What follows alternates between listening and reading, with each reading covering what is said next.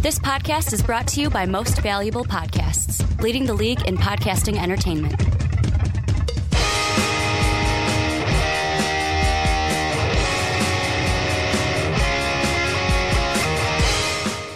What's up? What's up? Real MVPs, Ricky Widmer here, and you might be thinking, well, guy, if you're on podcast services around the world, nothing has changed. It just sounds a little bit different um, because the audio quality. But if you're on YouTube, you're like, whoa, Ricky, this is an individual video. I'm only seeing you. There's kind of some weird board things that people think in the comment section are doors um, behind you. Do not fret. Still the onside kick. I am still joined by the one and only, the Mark Weber. Denise. And Mark, his car actually froze in the driveway. Freezing rain here in Chicago is fun. Um, so Mark is calling from his beautiful abode, um, and I'm here in the studio all alone, but still here in front of the camera for you guys. We got a jam-packed show. Going to be looking at free agency, kind of previewing that, predicting where some of the big free agents may go. We're actually going to also take a look at the AAF and give kind of our first impressions and see how long this league is going to last. Does it have any standing power to last past maybe a first season or a second season? And then we're going to end with one of the hottest stories in the league. Kareem Hunt did find a team. He will now be a Cleveland Brown and be joining the Browns for the 2019 season. Before we get into everything, though, make sure to check out patreon.com backslash most valuable podcast. That's how you can help support the show. But also on top of it, it's how we're able to do this for you each and every week. So go and check out patreon.com backslash most podcast. We can't do what we do without the help of our wonder, wonderful patrons. But Mark, let's jump into some free agency, and we're kind of just going to go through a whole slew of guys that are either going to be signable by teams, they're going to be tradable to teams, and kind of give our predictions, kind of see where they are going to go. We're going to start. I know I emailed you kind of some bullet points of some guys. I'm going to switch the first two. I'm going to throw you a nice, easy softball to start. The easiest one, Nick Foles. Where is he going in your mind? Yeah, not. excuse me. Not too much has changed for me when it comes to Nick Foles. I still think that he is the guy who goes to a team that is ready, quarterback away, one player away from making a shot. And the team that we saw that was one player away, specifically one quarterback away from being able to do that just two seasons ago, that's Jacksonville Jaguars. Makes too much sense. It's too perfect. They got to do whatever it takes. Go trade for him. Get Nick Foles. He's a much better upgrade from uh, Blake Bortles. You can actually take your shot in this case. Yeah, and I mean, I throw it up because I knew this was going to be the one out of any of them that both you and I were going to be the same with. To me, this is a Jacksonville Jaguars situation all over it, where they're a team that has the defense, and they are a team that's like, hey, we were just in the AFC Championship game. We have a bad Blake Bortles season, and look at where we at in the top 10 of the NFL draft. This is one where if I'm them, I've got two guys on the mind. I've got Nick Foles, I've got Joe Flacco, and out of the two, which one is more attractive to me? That would be Nick Foles, and I just wanted to throw it out there because I knew both you and I were going to say the Jacksonville Jaguars. Well, let's get into the real ones now. And there's two quarterbacks that we have on the list. One's tradable, one's going to be a free agent. I'll let you pick whichever one you want to start with because, in my mind, they're so interchangeable with teams they can go to. Give me what you're thinking either Joe Flacco or Tyrod Taylor this free agent period. Well, I'd rather start with uh, Joe Flacco because I actually think Joe Flacco and Tyrod are, are probably in two different categories. Okay. Um, to me, Joe Flacco is a guy where nobody's going to I don't think, at least, I, I don't think anyone's going to sign Joe Flacco and expect him to sit on the bench. If you're signing Joe Flacco, you're going to expect him to play. Might not be the whole season. You know, maybe you get some rookie, a Daniel Jones, a Drew Lock, something like that. one of those next tier quarterbacks. Maybe you get one of those guys and you expect that maybe later on in the season they might be ready. You know, like Lamar Jackson, uh, how he was ready to take over Joe Flacco's job. Um, but I think that's the case for for Joe Flacco. He's got to go somewhere where he's actually going to probably play. Uh, so for me, when I'm looking at that, I'm looking for teams that can't afford to go draft somebody early. Uh, and one of those teams to me is going to be the Washington Redskins. I don't think they really can afford to use the draft capital in that case. They're probably not going to be able to make a trade uh, for like a Nick Foles because they're in the division. So the next best guy they can make a trade for is going to be Joe Flacco. Um, you know, there's a pretty good comparison between an Alex Smith and Joe Flacco as well. I mean, those two, even though they're slightly different kind of quarterbacks, they both can do a lot of the same things, and they're both kind of same caliber. So I do think that that would be a pretty fair trade. And then the other thing you got to think about, the big issue for the Washington Redskins, injury. Mm-hmm. I'm not really concerned with last year being kind of the exception here. I'm not really that concerned about Joe Flacco getting hurt. Joe Flacco's usually a healthy guy. He'll be he'll be there playing for you when you need him. And they they don't really have too much capital to move around. They're not going to be able to trade up to I mean, I guess they could trade a lot, but they're probably not going to trade up to the top of the draft to get a Dwayne Haskins, uh, a Kyler Murray, or something like that. They're going to be kind of stuck with whoever's left. In that case, you're going to be reaching for one of those next caliber guys. Go get yourself a Joe Flacco. Yeah, uh, and, he'll be able to play. And the thing that I really like that you kind of brought up, and this is where I feel like Joe Flacco, and, and this is why with me, the only thing I kind of differentiate is I agree with you that Tyrod and Joe Flacco might be a little different, um, but both of them could be in a similar scenario. With Joe Flacco, I think you're right. It's a team like I'm looking at two. I'm looking at either the Denver Broncos or I'm looking at the Washington Redskins. And right now, early on, of course, I'm going to give you guys one team that I think is going to sign him. But like the thing that I think with Joe Flacco and the reason why I'm saying the Broncos or the Redskins is you hit the nail on the head with the Redskins. They are a team that was cooking with fire with Alex Smith. They were on a roll, probably going to win the NFC East. We're probably going to be a playoff team. He breaks his legs their whole season, or breaks his leg, their whole season goes up in flames.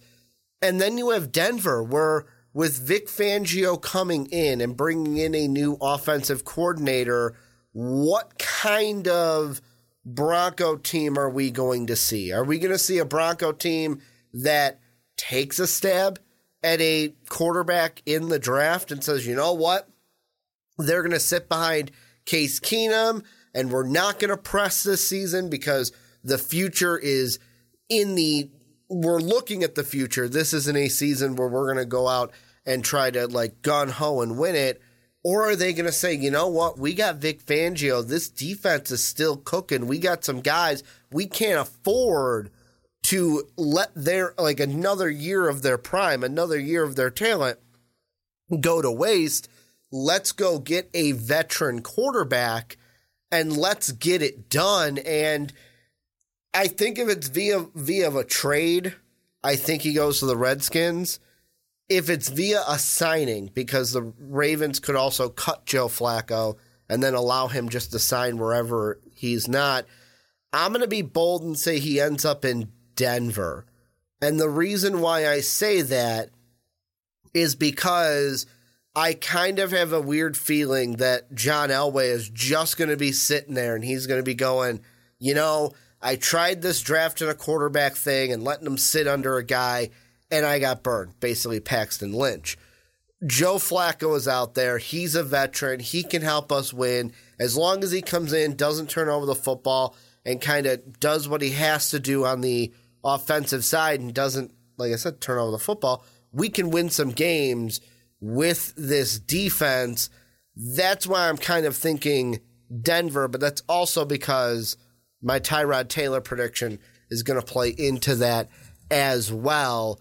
I will ask you then, moving on into Tyrod, where do you think he is going to go? So to me, Tyrod, uh, as much as he's going to want to be a clear-cut starter, I don't necessarily know that the NFL is going to really give him that chance. You think about where he's been. For for Buffalo, that organization hated it. They wanted to take that job. They Mhm. benched him for for Peterman. I mean, that's a joke. So you have that. You have him going playing for the Browns. What do the Browns do? Number one overall draft quarterback. Tyrod is barely playing before it's time for Baker Mayfield to come in and play. I don't think that there's going to be that much different. I think one of these teams who probably not going to be that team who's like the first, you know, sure thing. We are drafting this quarterback no matter Mhm. what. They're probably not going to get a Tyrod. There's just no reason for it. But one of these teams that, you know, maybe they're not the New York Giants, so they can't be that kind of sure thing. They're first up to get that quarterback right now. A team like the Miami Dolphins, if they do get rid of Ryan Tannehill, they need a quarterback. Tyrod Taylor can win you some games. He's not going to win you into the playoffs, probably, because the reason why Buffalo was able to get into the playoffs was because of the defense. Mm-hmm. But he's going to not lose you games, which is useful because it's the NFL. We don't we don't truly tank in the NFL unless you're Jon Gruden. Mm-hmm. Um, and even so, in that case, really do it effectively, uh, as effectively as he could. So to me, Tyrod Taylor is going to be this guy who's going to go to a team that will probably draft a quarterback. That quarterback is probably going to play, but it's not a guarantee. So we want a sure thing.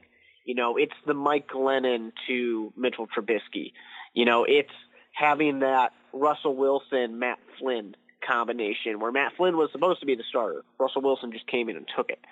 Derek Carr and Matt Flynn. You know, like that type of a situation there Mhm. where these guys are there just in case plan A doesn't work out or doesn't work out immediately. But we're not expecting to need your services for that long. And Tyrod Taylor is that perfect guy who can be that kind of uh, holding everything in place. He's the perfect guy to mentor a young quarterback. I mean, he he's the kind of guy who he's humble. You know, he's got the he, the uh, he he knows how to be a team player is really what the big thing is, and he's proved that time and time again. So if a team asks him to do that, I don't think he's going to have an issue doing it. See, and that's why, like I said with Joe Flacco, I'm going to say the same thing with Tyrod, and this is why I put him in the same boat. Is it's either going to be one of them's going to go to Denver, the other one's going to go to the Redskins in my mind. And since I had Joe Flacco go with Denver, that means I got to have Tyrod go with the Redskins. And I feel like Tyrod, his exact kind of journey is kind of what you said. It's exactly what the Browns did.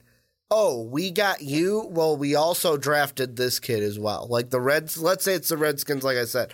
They signed Tyrod, and then, oh, we're going to take like Drew Lock, Daniel Jones with the 15th pick. Or, oh, we're going to take a Will Grier or a Locker Jones if they fall far enough in the second round with their 46th pick. And if Tyrod goes to Denver, I think Denver does the same thing. Oh, we have Tyrod. Let's go ahead and draft a quarterback as well because their second rounder is a little bit higher than Washington's. The one thing I'll say though about the quarterbacks, and I didn't throw these guys on the list because I feel like they are these guys that we just mentioned to me are like the prime guys. And the reason why I say prime, you might be saying rookie, Tyrod Taylor, prime guy. Um, it's Nick Foles, it's Joe Flacco. Then I would say Tyrod is kind of that tier between okay, the top tier and then the lower because you still got Ryan Tannehill out there. You still got a Teddy Bridgewater, um, who could technically not re-sign with the Saints, but I mean, I just expect him to stay in New Orleans um, because he what hasn't started a game since 2016, 2017, or he's only started one game since 2017. So, I mean, he's a unique case. Ryan Tannehill is looking for a redemption story. So, I mean, they could throw their names into the pot to try to mix anything up. I will just ask you before we move on into running backs do you expect Tannehill or Teddy Bridgewater to throw a huge wrench into quarterback free agency? Teddy Bridgewater, no. Um, Ryan Tannehill could. There's potential there. If there's a if there's a coach out there that really believes they can get more out of Ryan Tannehill, and if there's somebody like that, it's going to be someone who's bold, like a John Elway. All right, let's move on into running backs. The first one we'll look at is we'll stick with the Teddy Bridgewater theme um, and stick with the New Orleans Saints.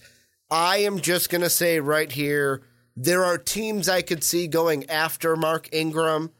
I don't see him going anywhere. I see him staying pat. Like it's going to be one of those things where he's going to listen to offers, see what's out there.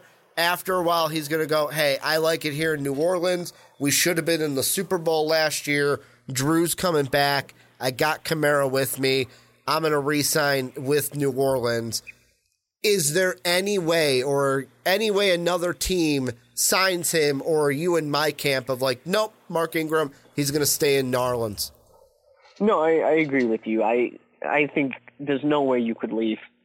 I mean, your team was a play away from the conference championship mm-hmm. game, and then a play away from the Super Bowl the next year, and you're not losing very much.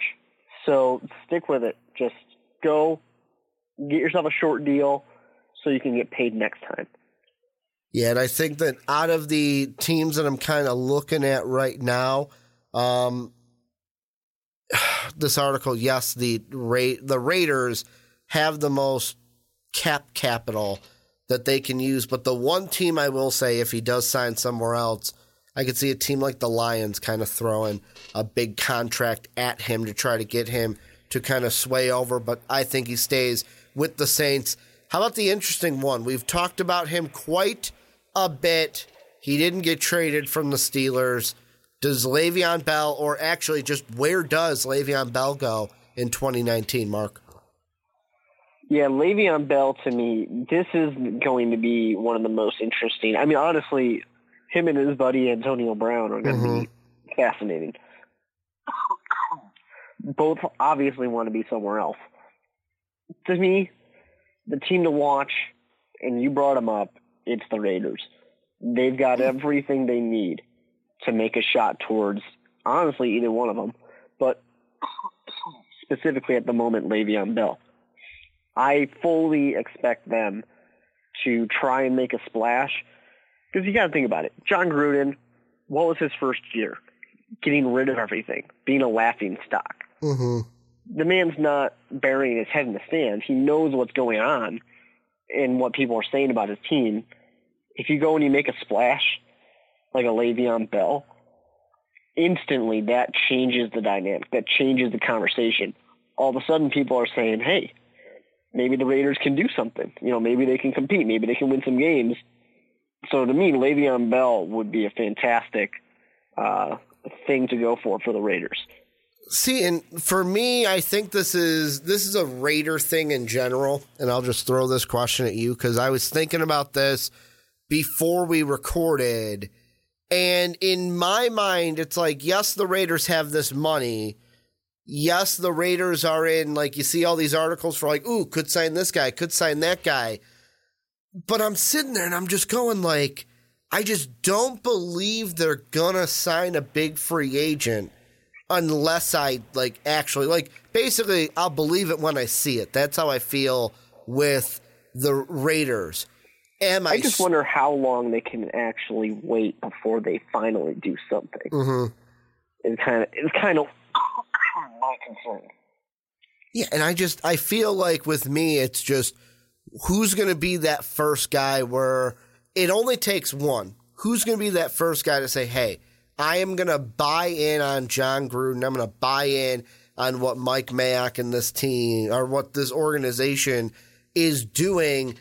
And I just don't see it happening with me when it comes to Le'Veon, I think there's one option, and I was actually going to pull up um, the year that he was with a certain team just to see um, what kind of running backs they had at that time. But I feel like because you see all the big ones like the Raiders are in there, you see teams like the Baltimore Ravens, um, the San Francisco 49ers, which they're an interesting one because they have Jerick McKinnon coming off of injury. Like they signed him last year. He got injured in the preseason. We never got to see what he could do in a 49er uniform. But the team I am most interested to see, and I think that he'll end up, he being Le'Veon, will sign with this team, is I'm going to go ahead and go on a stretch and I'm going to say that the New York Jets are able to reel in Le'Veon Bell. And the whole thing that I would sell with Le'Veon if I'm the Jets is you've got a young quarterback. You get to be the focal point of this offense. Back when Adam Gase, like, I know that we can't ignore the Miami Dolphin days, but let's be honest, he'd never really had his quarterback there. The last time he had his quarterback was 2015 when he was with Chicago. Jay Cutler, I keep bringing it up when I mention Adam Gase.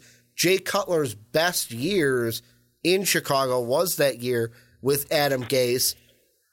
And even if you look at Jordan Howard's numbers as the main back in that year, he was an he was a 1300 yard back with six touchdowns and just to pull up, yeah, he had almost 300 receiving yards in that offense as well. That is a team that I think is low on people's expectations because A, it's the Jets, and B, it's they're bringing in Adam Gase and they've got a rookie quarterback. But I think that could be their biggest selling point is hey, we've got a quarterback, we've got one that's going to grow. It's not like one that is just hey, we've got a journeyman and he's just going to be here are the Jet could the Jets even be a viable option for Le'Ve, Le'Veon in your mind? For for Le'Veon, I I don't know. I mean, it, it's interesting to me. It's certainly possible. Would the Steelers be willing to trade to? And I mean, I did say the you know the Raiders were an option, mm-hmm. but would would the Steelers? Well, I guess it depends on how they do it. If they just cut him, or if they try and franchise tag him and then trade him. It, that's going to depend. Mm-hmm. Jets got all the money in the world; they can make it happen. Um, there's you know no problem for them on that case. I think it would be great. I mean, I I think when you when you think about what would be useful, and you think back to like a Matt Forte, uh, they would probably the Jets would probably rather have Melvin Ingram mm-hmm. in that case. Um, and you know, you're you're wondering just how much you can sway the man with money. Uh, but yeah, I mean, certainly the Jets would would be a good fit for Le'Veon Bell because Le'Veon Bell will make any team better, mm-hmm. especially with a young quarterback who needs some help having somebody to throw the ball to. That would be great because there's a, there's an option for you. I mean, he is such a great receiving back. Uh, that's a whole extra part of the football game that Darnold didn't have as an option.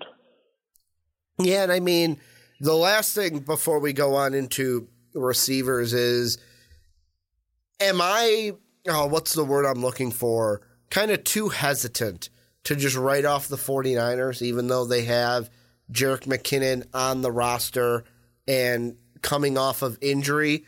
Like, because you look at most teams now, the Saints, you look at the Bears, um, how they got Jordan Howard and um, Cohen. Most of these teams now have two the Patriots with James White and now Sony Michel. Is it kind of too cautious to say, oh, well, the 49ers, they're not going to sign him because they've already got Jerick McKinnon? I would be surprised if the 49ers did. I mean, I, I get what you're saying with the one-two punch. I mean, that's been a big thing in the NFL for a while. Um, I I don't know. I just that's just one of the ones where I, I don't really see. I think there's a lot of other things that 49ers could invest in, and still, as much as a few people out there really love Jimmy Garoppolo. Mm-hmm. We actually see the guy play. I mean, True. And play is what, I, what I'm saying for a full time. Uh, I, I'm not willing to say anyone's going to be that excited that one.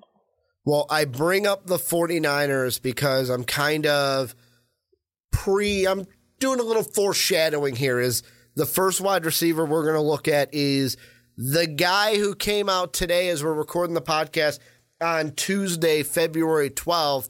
He came out and said, "You know what? I want to trade." I saw a video on Facebook where somebody didn't just light his jersey on fire with a lighter, they threw it into the furnace or into the fireplace to let it burn.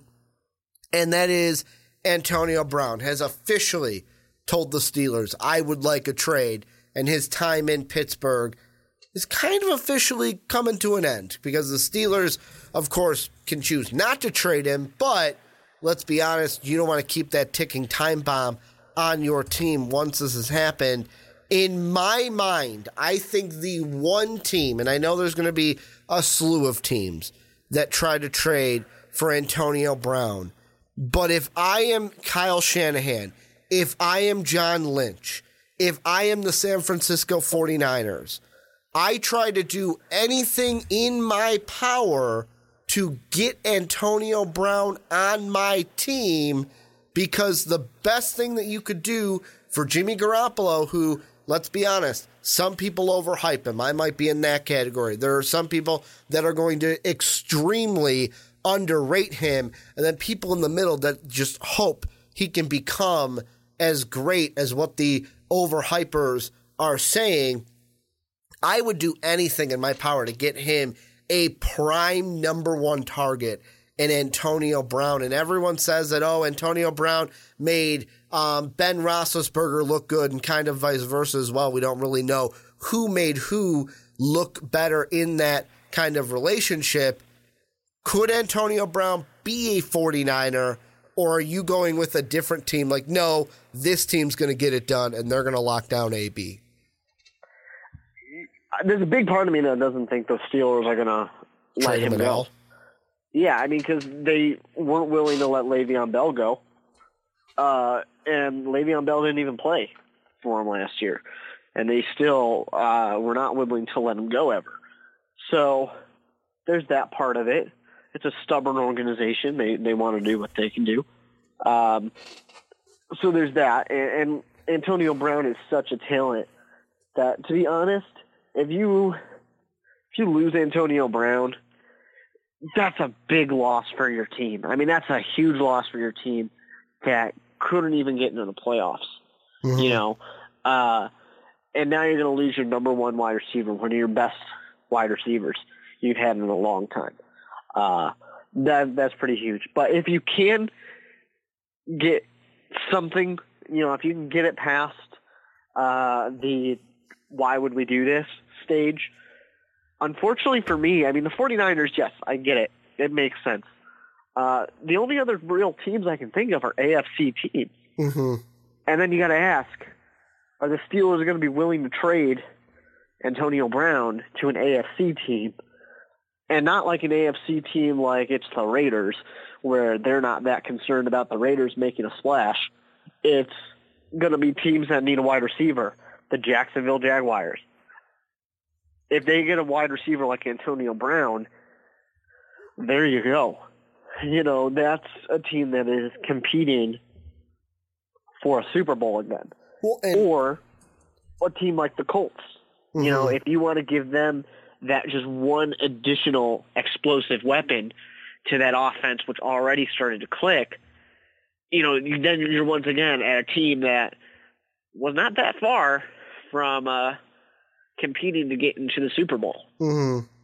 And the thing to kind of take into consideration, because I heard this earlier on ESPN, they were saying, well, if you think about it, if the Steelers already like this whole trade for Antonio Brown is not new.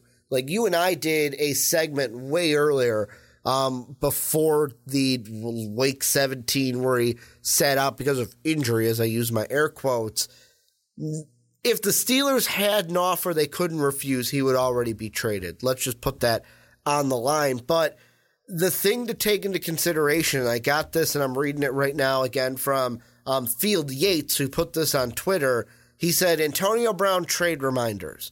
Number one, he's due 2.5 million in a roster bonus on March 17th.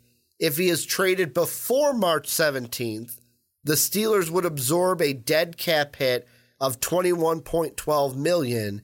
If he's traded after the 17th, that cap hit becomes a 23.6 million dollar figure. He's also due 12.6 million in 19, 11.3 million in 2020, 12.5 million in 2021, and he turns 31 this upcoming July on July 10th. He will be a 31 year old receiver. So all of that is teams got to take that into consideration. He's getting old. He's going to be due a lot of money in the next three years.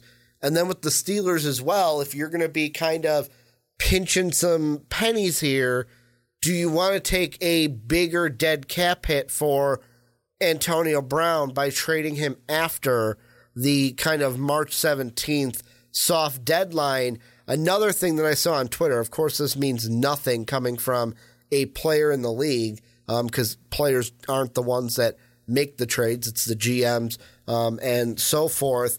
But one of the guys to hit him up was Patrick Peterson from the Arizona Cardinals. Like, hey, man, hit me up. Let's start talking. That is one I thought of like, man, could you imagine if the Cardinals, Cliff Kingsbury comes in, he's got Josh Rosen, they've got Larry Fitzgerald for another year, although Larry Fitzgerald is old in himself. He's still a really good wide receiver. They got Christian Kirk trying to rehab a leg injury from late in the year. If they could get AB, what would that do for their team? But then I think, hey, how about you fix your offensive line um, before you kind of go? But I'm going to say 49ers get it done. They're going to trade for AB. Did you give a team or did you say he's going to stay with the Steelers and they're not going to trade him? I'm saying he stays. I don't think the Steelers can let him okay. go. The next one, though, Golden Tate. His contract comes up. The Eagles traded for him, knowing that he was kind of a rental. They might be able to re sign him. Where does Golden Tate go this offseason? Uh, Golden Tate, to me, is an interesting one. Um, he's going to kind of be the hot commodity for a team that doesn't think they'll get something else. Mm-hmm. If that makes sense. It's not a knock on Golden Tate. Golden Tate's a good wide receiver. Uh, Golden Tate is a great wide receiver. Mm-hmm. He did fine in uh, Detroit. It was surprising that they were willing to get rid of him because you know he's done a lot of good things for that team, uh, and he did well once again for the Philadelphia Eagles. So ideally, I think the Eagles would love to keep him if they could. I don't know how likely that is to happen. Uh, so I do see him kind of moving on to another team. And then I want to look at those teams and say, well, who who's a team that really could use a wide receiver mm-hmm. uh, who's got some money, uh, who's probably not going to get one from somewhere else. And a team that kind of pops into my mind is the Cleveland Browns. You know, you think about the Cleveland Browns hmm. losing Josh Gordon, mm-hmm having a young quarterback, having a good team, having a new offensive system, kind of needing to make that splash to prove that last year after getting rid of Hue Jackson, it wasn't a flash in a pan, it wasn't a fluke, it's the real thing. And I think that a guy who is as consistent, as stable, as reliable as Golden Tate can be, that is a huge pickup for a team like the Cleveland Browns, who now's their time to strike. Mm-hmm. They want people to take them seriously. Golden Tate would be a huge addition for them. Yeah, and I mean, the thing that I'm thinking is the, with the Browns, like you said, we're going to talk about it later. They had Kareem Hunt. Like, this is let's strike while the iron is hot because we had a good, I'm going to say a great season um, with Baker Mayfield rookie year. Let's just get him more and more weapons to try to make that better. I'm actually going to go with a boring prediction, but before I get into it, I've got kind of two teams. In my mind, it comes down to the Patriots and the Ravens.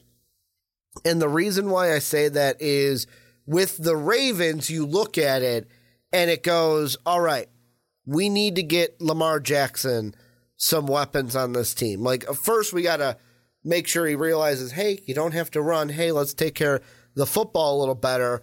But, like, you look at it.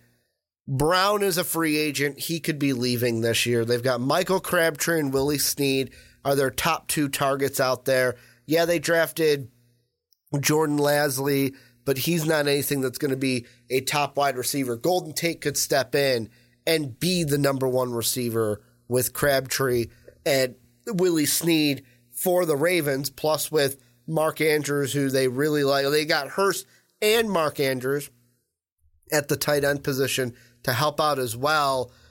I just have a weird feeling, though, that Golden Tate's going to be a New England Patriot. And the reason why I say that is Chris Hogan's a free agent. Gronk is kind of up in the air. Like, I don't think he's going to retire, but at the same time, he could. Like, why not? Like, I think he's not going to retire, but there's also a kind of thought in my head that is just like, man, I could see him saying, yeah, I'm going to retire. And then in April, he's at WrestleMania and he's in an event for WWE and he kind of makes that kind of transition in his life. But I just feel Golden Tate is a guy. The Patriots usually don't go out there and get the prime free agent. Like they're not going to go out there and try to get an Antonio Bryant, but Golden Tate is a guy that they could get for a cheaper, like an eleven million. That's not really that cheap. An eleven million dollar contract, I'll say. Give him a shorter deal, maybe like a one year or two year deal. Help out Tom Brady after getting off of a Super Bowl season. And I just have a feeling that Golden Tate might be sitting there going, Hey, I've played for the Lions. I came over to the Eagles. I was really excited to be an Eagle. We didn't see that season end out like I wanted it to because we lost in the playoffs to the Saints. What a way to su- kind of like secure playoff success by signing with a team that you're guaranteed to go to the playoffs. You're almost guaranteed to go to the AFC title game. And in recent years, it's almost like a guarantee that you're going to go to the Super Bowl if you sign with the New England Patriots. What do you think about that? I mean, I could, I could potentially see the Patriots is an option. Mm-hmm. Um, but he, he, correct me if I'm wrong. He did win a Super Bowl in Seattle, right? He, he was in Seattle when they won theirs. I thought. Let's see. He, you're probably right. I'm probably glossing over that entire Seattle um, tenure. So yes, he does have a championship with Seattle, I believe. So that might be the kind of thing where maybe he's not going to ring chase necessarily. You know, maybe he is going somewhere hoping to get paid or just go somewhere nice. The only other place I could really see as an option for Golden Tate, and you're uh, and you're right. He uh-huh. was there when they beat the Broncos. Yeah, um, the only other one I can see that would kind of make sense because you know this team's got a new offensive mind as well. Mm-hmm. And I say mind instead of coach because the real coach is the quarterback. Uh, that's Green Bay Packers. Ooh. They could use a guy like Golden Tate. Golden Tate played in uh, Detroit, Mhm. not that far from Green Bay. Uh, it actually is kind of far from Green Bay, but it's just one state over. Uh, he, you know, he might feel pretty comfortable. He knows the Chicago Bears and the Minnesota Vikings and the Detroit Lions. He knows who he's going to face. So he might be kind of confident, kind of comfortable, thinking, all right, I can do this. And there might be a little added bonus to be like, hey, you guys traded me. You thought I wasn't worth it? Let me burn your secondary, you know, and your defensive mastermind of a coach, Matt Patricia. Let me show you why you shouldn't have traded me. Well, and the kind of interesting thing about that is I was reading articles about it was actually about Le'Veon Bell, and they're even a team that people are throwing out to maybe get Le'Veon, and that is a team that I don't bring up, but they need something around Aaron Rodgers. They need to get something to help him, whether it's a wide receiver. Like, I'll be honest, Randall Cobb is technically a free agent, but I think they're just going to re sign Randall Cobb and he's going to be a Packer again. It's just whether it's like even a Golden Tate, whether it's a guy like we're going to talk about in two seconds, Tyler Eifert, whether it's a Chris Hogan, whether it's a Le'Veon Bell, even if they don't get Golden Tate, do you think the Packers are going to get some type of weapon to help out A Rod? Well, I'm sure they're going to get something. I mean, they have to get something. Let, us put it this Um, way: a weapon of like that makes us go, "Ooh, that could help them." Well, I, I've mentioned, just as you did, I've mentioned Le'Veon Bell uh, multiple times, not on this podcast specifically, but uh, I've mentioned him as an option for them on our past podcasts, and I definitely think they need to go for something. Uh, and the Packers' way is not to make a splash. So historically, no, they don't. But eventually, I mean, you can only do that for so long. You know, you're in the twilight years, essentially, for Aaron Rodgers. Um, and the world's kind of turning on Aaron Rodgers a little bit, so you got to turn it back so that way people like him again. Well, let's move on. Let's finish off the offense and then quickly into some big hitters for the defense because there's a few big hitters in free agency on the defensive side. Very quickly, Tyler Eifert. Does he get re signed in Cincy? Does he go somewhere else? If you're even the Bengals, do you want to re sign Tyler Eifert because he's never completed a full 16 game season and he was just on the IR in 2018? Yeah, I. If it wasn't for that, I would be very inclined to say he'll probably stick around. Um, injury concerns, that's kind of the main thing. So I could definitely see that he's going to move somewhere. This is one of the hard ones, I think, to predict. Uh, but, you know, a team that is quite possibly going to need a tight end who, you know, it's okay if he doesn't have the best health in his career because we, you know, we interchange our guys so much and we throw the ball all over the place that he's not going to get as many touches. He's not going to get as much attention. That team, to me, I actually think is the New England Patriots. Oh, you took one of mine. You it took makes one of mine. It makes too much sense. Even it, even if even if Gronk doesn't retire, or is that just a if Gronk retires? I say either way because, I mean, the Bill Belichick method is you can never have too many tight ends, True. uh, but especially if Gronk retires. yeah, I mean Tyler Eifert to New England. If Gronk retires, expect it. Just expect Eifert to be a New England Patriot. The other one that I was reading about that would be very interesting is um, I came across this article written by um, Jim Koch on uh, ri- rising or raising Arizona, or raising Zona uh, for the Arizona Cardinals on Fansided, and the article basically says Arizona Cardinals could take a flyer on bad on brittle veteran, and it basically talks about how yes, they had like it says here a rich contract that was handed to current starter Jermaine Gresham in 2017 has not paid dividends. Well, they could maybe throw a cheaper contract at Tyler Eifert, and that might be where Eifert is in his career. Where if the Bengals do not want him back, then he's got to look at it and go, hey, am I going to take a cheap contract and go play for a Patriots if they even want him? Because we can throw it out there, but they may think, nope, we don't even need him. Um, or is it going to be a team like Miami, a team like Arizona, kind of one of these bottom feeders? It's like, hey, we like what you can be when healthy, and we can take a risk on you because there's not really like, you don't really have that much competition anywhere else.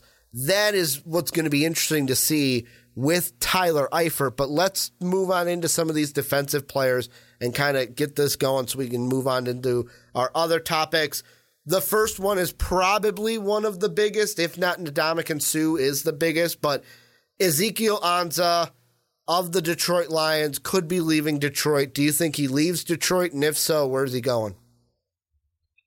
If it wasn't for the fact that, you know, you've got the defensive head coach uh, to try and get you kind of to re-energize that team that used to be such a vicious attack. You know, if it wasn't for that, uh, I would think that yeah, he probably does move on, but I don't think they can let him go. I think they have to, you know, dig their claws in and say, nope, you're not going anywhere because without him, that defense is going to start to fall apart.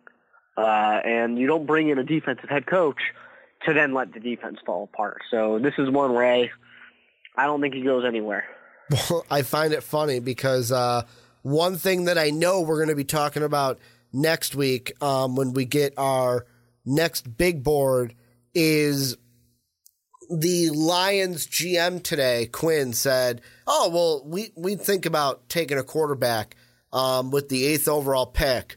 I'm telling you, if Ansah leaves, you're not taking a quarterback with that eighth overall pick. You're going to be taking a linebacker of some sort if Ansah leaves, and I think he is going to leave because let's put it this way: Why would you want to stay in Detroit? And that's not my Viking bias coming out and us being against the Lions. It's just really why would you want to be with the Lions? They're a team that is not, in my mind, near the playoffs right now. Like they're kind of in that purgatory of like they're not going to be good enough for the playoffs, but they're not going to be good enough to be the first overall pick. And I just I feel like this is a team that's wasting Matthew Stafford's career Ansah's going to be like, I want out. I do think he sticks in the Midwest, though. I think he's going to be wearing a different shade of blue and going over to the AFC. Shane O'Mac is going to be happy with me, Mark, because Ansah's going to be a cult. The Colts are going to make a big move this offseason, getting Ansah on their side. We're going to be talking about it. We're going to be going, oh wow, what does this do for the Colts? It makes their defense even more legit. Chris Ballard, how did you get this one done? And we're probably going to be looking at the Colts as a possible, not just like AFC championship contender, but maybe a Super Bowl contender by beefing up the defense with Ezekiel Ansah. I mean, it would certainly be huge for the Colts if they did. Uh, and, and I agree that for a guy like Ansah, he probably doesn't want to stick around uh, in Detroit. But ask Le'Veon Bell how that works out. True. Sometimes you don't get a choice. Sometimes you're tagged and you stay. Well, uh, franchise tagging is going to come up, and I wouldn't be surprised if the Lions go, nope, you're tagged. Exactly.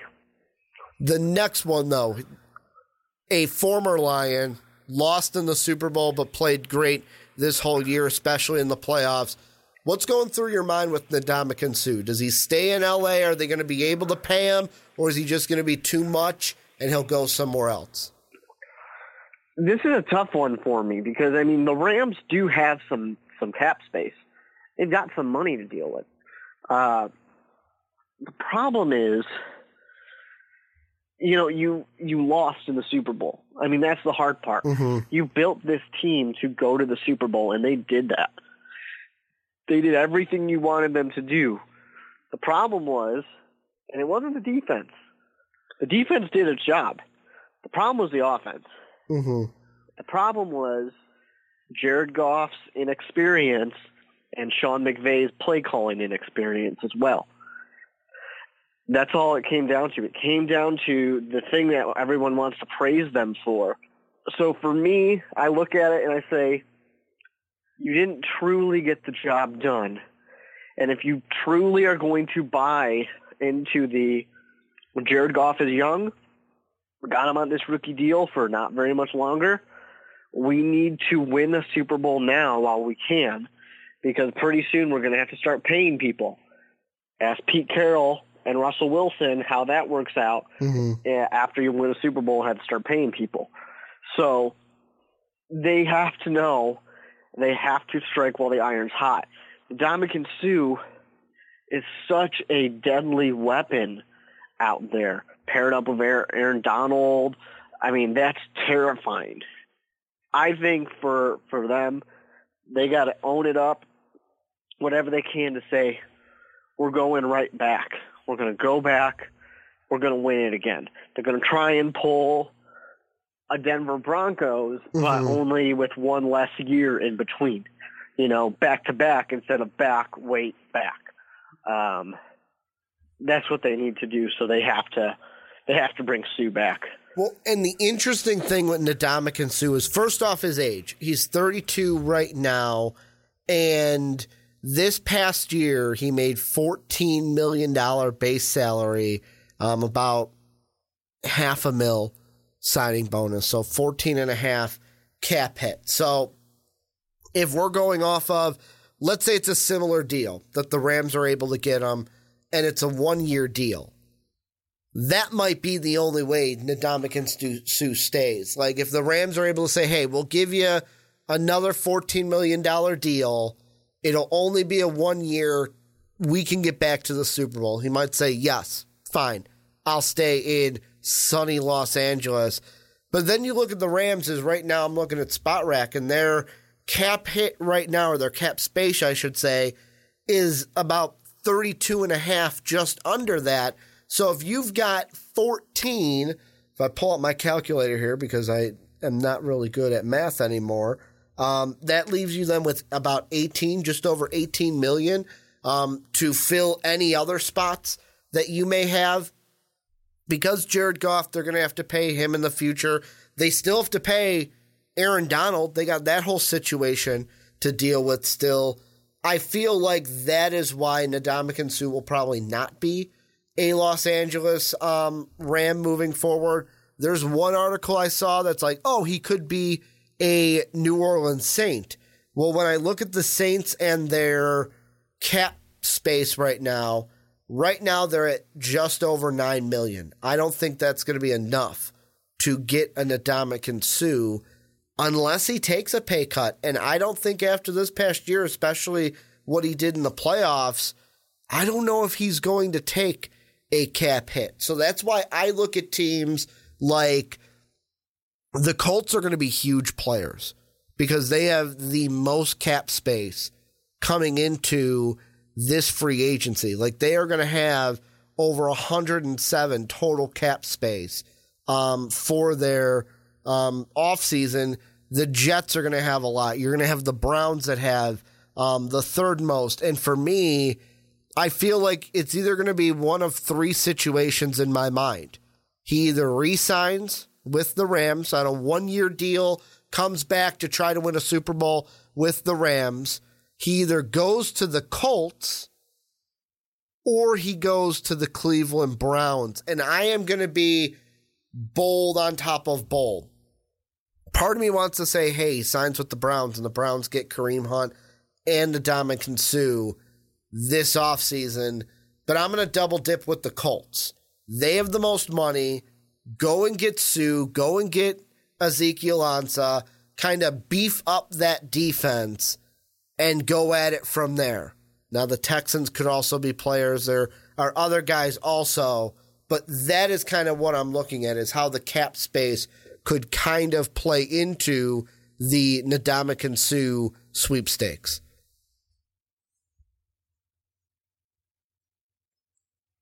Sorry, I had my uh, phone muted as I am uh, still getting over a flu and coughing.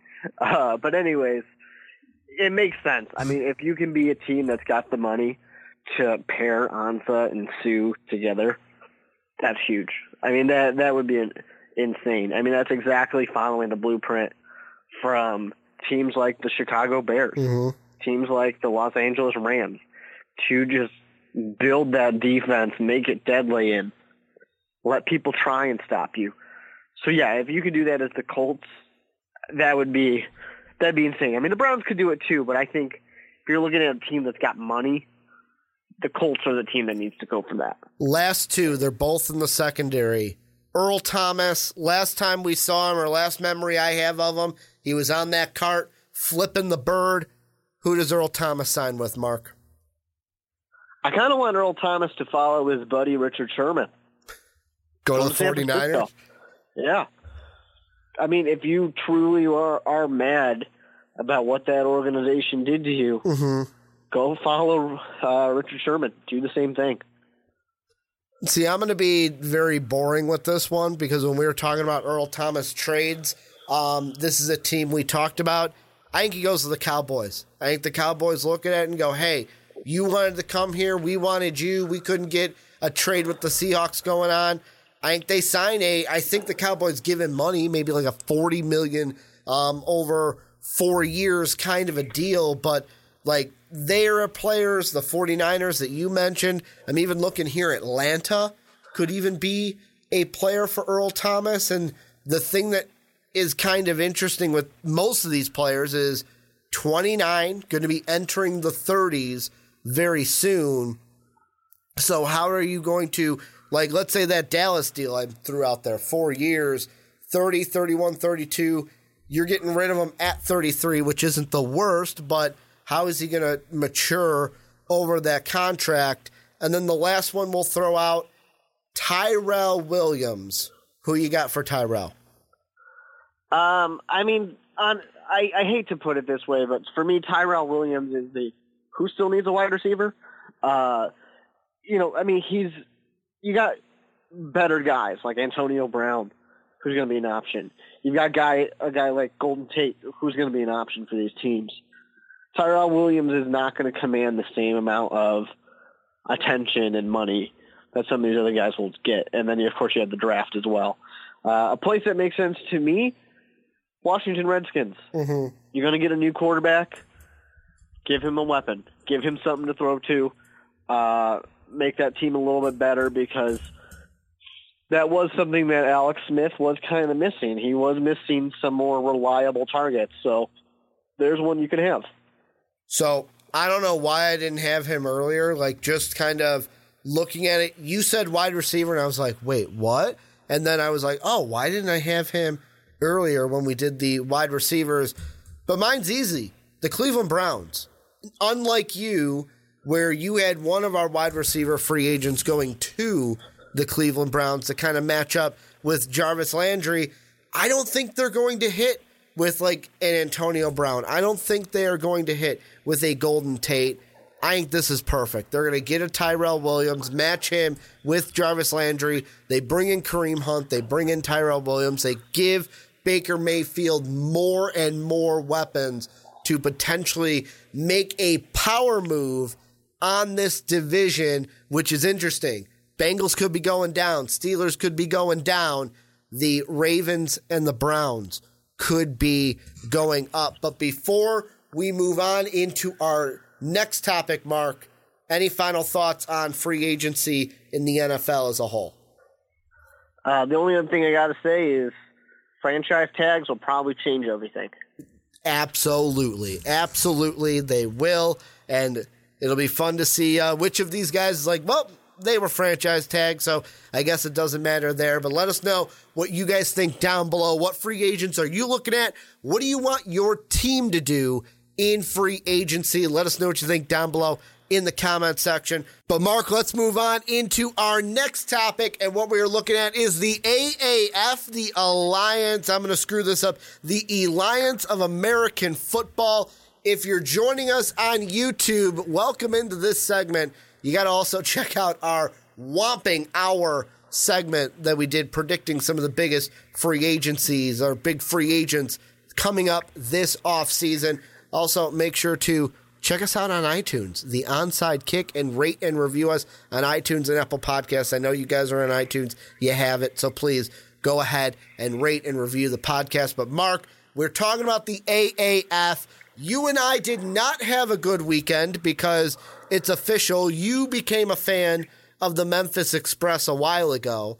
I became a fan of the Memphis Express the day before the season started because they were the first team, much like you, they were the first team to respond to me on social media. They made me feel love. So I'm like, you know what? I'm going to give you love in exchange. Our Express got blown out 26 to nothing. But the thing I'm going to ask you is AAF, now that we're one week in the books, the ratings were big for it. Not like huge, but it did beat out the NBA basketball that was going on during the day on Saturday, especially that was the day that we had the first fleet versus the commanders. But the question I want to ask you with this the AAF, does it have any standing power in your mind and how long can it last as a league or as an alliance?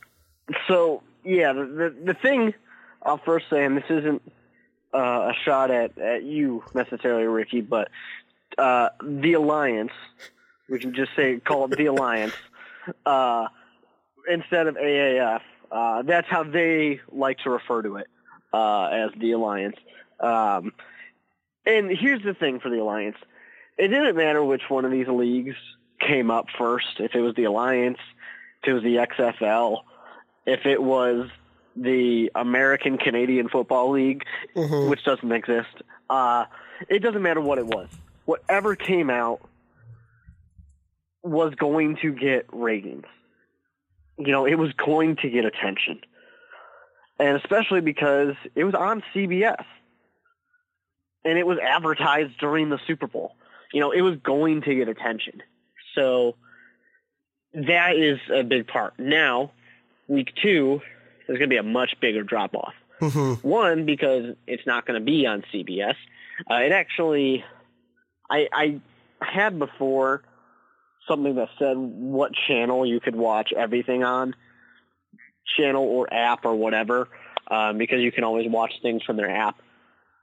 But I don't have it up at the moment. But anyways, you know, it's not really going to be as accessible. I said to you, besides the one game on CBS, I didn't know how to watch any of the other ones. And I've got them pulled up here. So next week's games, you've got the one that's going to be on actual like cable television will be the Stallion and the Iron. Um, that's going to be on TNT. It's a one o'clock game on Saturday. Um, the other ones, though, the night game on Saturdays on NFL Network. Actually, both night games are NFL Network, and then the early game on Sunday is CBS Sports Network. So it looks like it's going to be, hey, here's your one. It's going to be on like a CBS. It's going to be on like a TNT, and then the other ones are going to be on premium sports channels, the CBS Sports Yeah. Network, which you have to pay And- extra to get, or NFL Network. And and that's a big thing because, like I said to to you before we recorded the podcast, Mhm. I used to have NFL Network. When my wife and I got cable, I specifically wanted the NFL Network, uh, and it got bumped up a tier on on Comcast. So I, even though I'm paying the same amount of money, I lost the channel. Mhm. Um, and uh, and you know, it's not just me. A lot of people were very frustrated over that when this decision happened. Um, anyways, you know, so that's a situation there where it's like, I would love to watch more of these games. I'm not going to be able to, not in this form. You know, maybe I can watch it uh, on the app because if it's not on a CBS or like a TNT, it's supposed to be on the app apparently. Uh, but anyways, my whole point is that CBS game was easy. TNT is less easy. Uh, and the app, much less easy. Even though we're all sitting here, you know, a lot of us have our smartphones out right now, our tablets, whatever. Mhm. We can easily download an app right now, but that's not everybody. There are people who are not good at technology. There's people who don't have, uh, you know, smartphones. There's people who don't have all this, and or just don't know what to do, and they're just going to not do it. You know. Mhm. Uh, the other big thing was, it was, which one was it? Um, the the Fleet are in San Diego, right? The San Diego Yep, Fleet. San Diego Fleet Um, and the San Antonio Commanders. Uh, so the the Fleet game, you know, I, I'm pretty sure it was it was their game, but they were bragging that they had you know twenty seven thousand people Mm-hmm. go to their their game, and it was like, well, yeah, it's easy to get twenty seven thousand people to go to your game when you're selling tickets for twenty bucks. You know, and, and I'm not trying to knock the alliance or anything. My my whole point I'm making is just that it was going to be successful week one. I remember when the XFL came out. Week one of the XFL was amazing. I don't think I watched a single other game. Um, and that's what the AA, uh, the AAF, the alliance, is going to be for a lot of people. Hey, I watched that first game. That was fun. That was it. You know, and, and I'm done now. And, and they're probably not going to come back for more. They might, if it was on, they might not change the channel. Mm-hmm. Probably not going to seek it out, which is not the worst thing in the world. Does anybody in the world watch minor league baseball? I mean, unless you're going to a five dollar game because it's just fun and you want to bring your kids. Uh, it's a lot cheaper than going to see the Cubs play in Wrigley Field. Um, maybe not cheaper than seeing the White Sox play in Comiskey, but uh, you know, you just go because it's a cheap, fun thing for your family to do. So this can still survive on its own. I just don't know that it's going to be this super reliable alternative. Uh, not necessarily alternative, but like carrying you until draft Well, season And that's uh, the that it wants to be. and that's the thing that I was watching Colin Cowherd talk about it um, as I was waiting for you to call in tonight, Mark, is the most important thing about this, and even the XFL, since the XFL is coming back next year, both of these, the AAF and the XFL, are not looking to compete with the NFL. It's not a USFL thing when Trump was there of like, we got to compete with the NFL, we got to do better. No, this is supposed to be, oh, the NFL's over. All right, we are going to kind of own this kind of springtime. And like um, Colin Cowherd brought up that I kind of like the idea is once the XFL comes back, maybe they do a thing of like, oh, you have your league, you have yours. Then the champions from each play each other. And they kind of If they have similar enough rules. Exactly. And from from what the XFL seems is they're not going old XFL. They are going with we are going to be a traditional football league. Um Yeah. but there were things, I mean watching these games I kind of like some stuff. Like there were of course the big thing that like First Take wanted to talk about was the violence of the AAF and I'll be honest, I kind of liked seeing a quarterback get blown up and his helmet popping off. And right away, I'm like, oh, well, there's a wait, there, there's no flag. You're telling me there's no flag on that play, and I kind of liked it. It was a little refreshing. It was kind of like what we want to see. Of course, it's not like there's going to be people that are like, oh, Ricky, you like seeing concussions. No, I don't like that, but Well, that's the part of the problem too. I mean, we we talk about the our our team, uh, Mm-hmm. the Express, where Christian Hackenberg gets taken out, uh, and then the backup quarterback gets a concussion, Mm-hmm. and you know the that's going to be one of my main points. And if there's if I need to wait because there's more you want to say, I'm fine to wait to make this point. Um, but a lot of it's going to be this talent level is not the NFL. Everybody knows that. well, and But if players get injured, we're going to notice that very fast. Mm-hmm. And probably the last thing I wanted to say, because the violence thing, it was refreshing to kind of see, like, oh, this is what I remember football being like. Um, but the one thing, like, there were aspects where I was like, whoa, that is fucking cool. And the one that blew me away was, all right, Mike Martz, he's challenging the play, a picture in picture where on this half, I see the refs.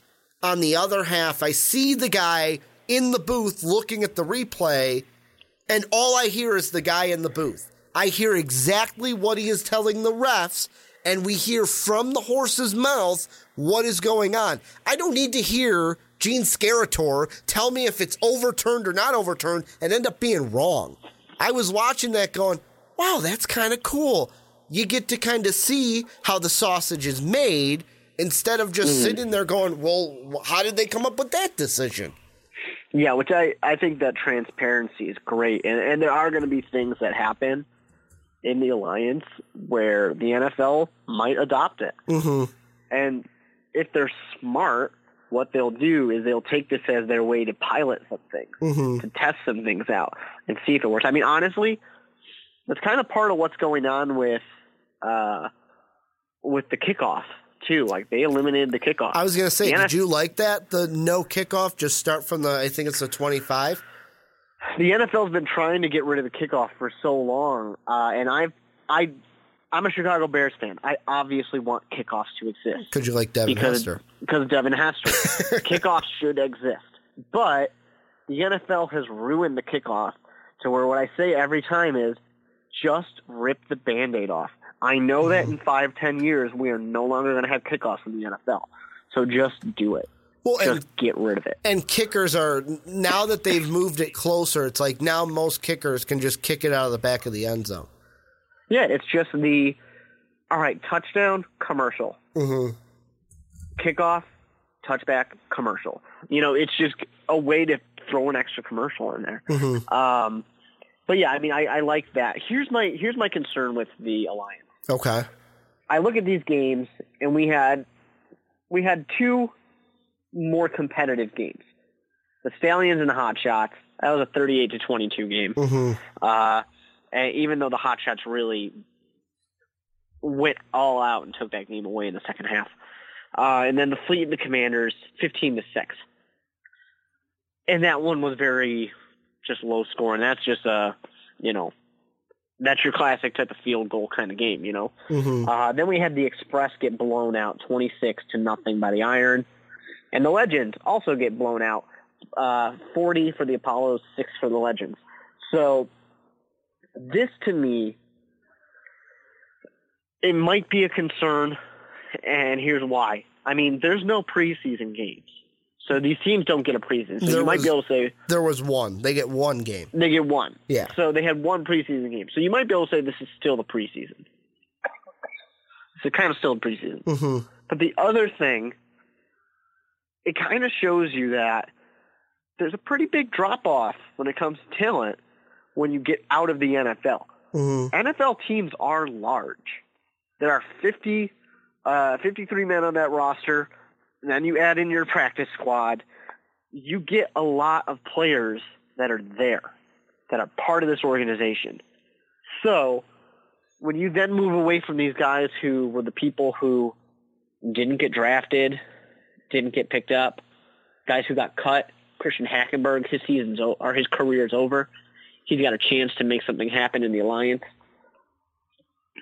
That talent level is not the same. You know, is not the same as the NFL. So uh, you look at these teams and these players, and you look at it and say, can some of these teams compete? Can they make this interesting? I would argue that. I mean, sure, the Apollos blowing out the Legends might be fun. Mm-hmm. You know, 40 points get put up is kind of enjoyable. 22 in the second quarter, that's pretty awesome. But for most people, 26 to nothing, not very interesting. 15 to 6, it's not very interesting. We just saw that in the in the Super Bowl, essentially, a very low scoring game that a lot of people were bored with. But I've seen people like there have been people on Twitter that have about the Commanders Fleet game have been like, "Oh wow, that was a similar score to the Super Bowl, but I had more fun watching it than the Super Bowl." Like there was that collective out there. But I wonder if those people are just saying that hmm because they want to take a shot at the NFL. True. I mean, with me, it comes from. I hate that I'm gonna. These words are gonna come out of my mouth, but I felt like this watching that Commander Fleet game. Is I almost felt like if you're a football purist, where you just love watching football, no matter what form it is, college, NFL, you're gonna love the AAF and you're gonna love the Alliance. Um, where I was, for me, like I tuned into that game, I DVR'd it, and then was watching it the next day. And for the Fleet, it was like, oh, Bercovici. It's like, oh, I remember him. He was at Arizona State. And then it's like you see these other guys that are kind of like, and I get what everyone's saying. The names aren't there. You don't have the name recognition. Christian Hackenberg's your biggest name, and he doesn't play that well. And the talent right now, it looks like, is less than the NFL, which, let's be honest, it's supposed to be. It's supposed It's to minor be league less football. than the NFL because these are guys that are not in the NFL and are still working to develop. The thing I wonder is first off, let's give it a year. Let's give it a year to go. Let's give it a year to see what happens next year. You know what I would have loved to see though? This league when Tim Tebow was around, that kind of a quarterback where it's like, hey, he is not ready for the NFL. We can see it. Let him go play in the Alliance. Let him go play, be a big, like, once they get that kind of a name where it's like, that kind of, even like I would say if the Alliance was around when Kellen Moore came out of Boise State, where it's like one of those college quarterbacks that obviously is not good enough to be in the NFL at this point, but can make the alliance and develop and has that kind of cult following around them. What's Mm-hmm. going to happen when they get one of those names? When they get one of But them? nobody's going to nobody's going to choose the alliance or the XFL over the I'm- NFL. I mean, but if you're what I'm saying is, but if you're not in the NFL, you're going to choose one of them. You're not. But both gonna, those guys got drafted. I that's what I'm saying. Like with Tim Tebow, after the whole Bronco thing had happened, and it was like and he went great. New York though. Now, But but that's the problem though. Mm-hmm. None of the none of these guys are going to willingly give up that chance. Trevor Siemian, drafted in the seventh round, started for the Denver Broncos, failed essentially. Now he's a backup, I think, still on Minnesota. He still is not going to leave and go play for the Alliance. He will be a backup. He'll be a third string or a practice squad player as I'm not- long as he can. and I'm not saying they're going to choose the alliance over the NFL. I'm saying like Tim Tebow before he chose baseball. That is what I'm saying. Where it's like no NFL Yeah. team wants you, get and they get one of those guys that an NFL team I just doesn't think that want those them, but guys- an alliance will take them. any guy who has any type of brand name to him Mm-hmm. is going to still. Tim Tebow's a rare exception because Tim Tebow's Tim Tebow had a cult following for a very different reason than his football Mm-hmm. playing ability, and I would argue that the alliance,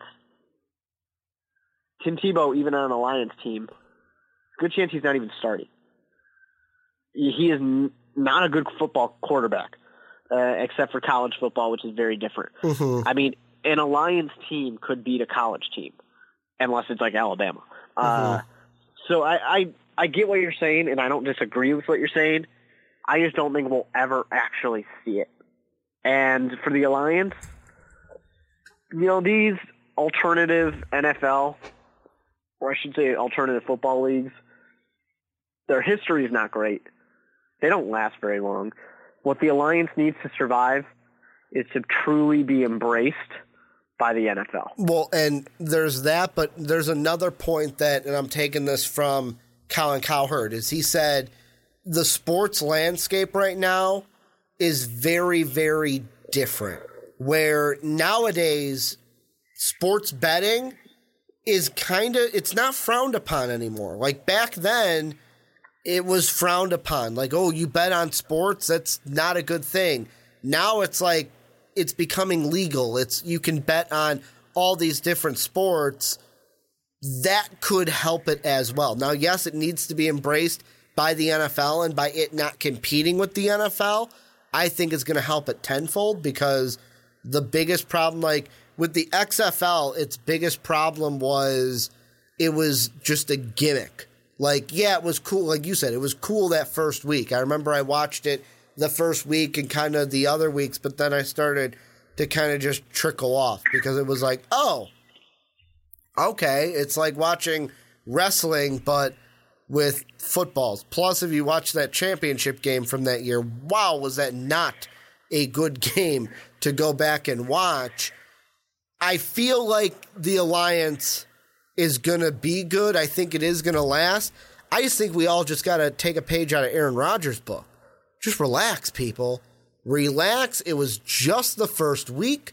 Let's see how this first year of the Alliance kind of takes fold and then what changes they make heading into year number two and what they kind of mm-hmm. tweak with it.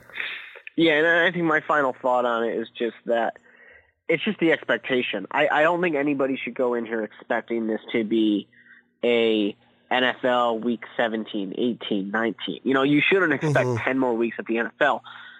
And you honestly also shouldn't expect that you're going to see very many of these games because you probably won't. Uh, and honestly, you can go around and ask people, hey, you going to watch Alliance football this year? With the exception of this year where people were willing to check it out, the answer is probably going to be no for most people, but that's okay because this this should be more compared to minor league baseball, mm-hmm. something you go to physically, not something you watch on TV. Here's the thing I want to ask you to kind of close out, and this is kind of a oh, how do I want to phrase this? This might be getting ahead of ourselves, but I saw it on Twitter and I think it's a fun question. let's say it does well and it sticks around. And eventually, not saying after this year, but eventually they expand. I saw something that, oh, the AAF could possibly expand to four more cities, two on each side. Give me one city, one, that you think if we ever get to a point of an AAF expansion needs an alliance team. So I'm going to give you one, uh, a nice Midwest city um, that deserves it, and it's not the obvious one. People Mhm. are going to say St. Louis is an obvious one. Uh, A lot course. of people are like, when's an alliance team coming to St. Louis? My one that I want to give a team to, uh, Grand Rapids, Michigan. Hmm. Interesting, It's- it's a- because would it's it be a too nice, cold? Small market. It's a. I'm sorry. It's a nice small market. hmm Um, it's a team that, or I mean, it's a location where they've got a college, so they're a bit of a college town too. hmm It's very accessible. It would be a great location.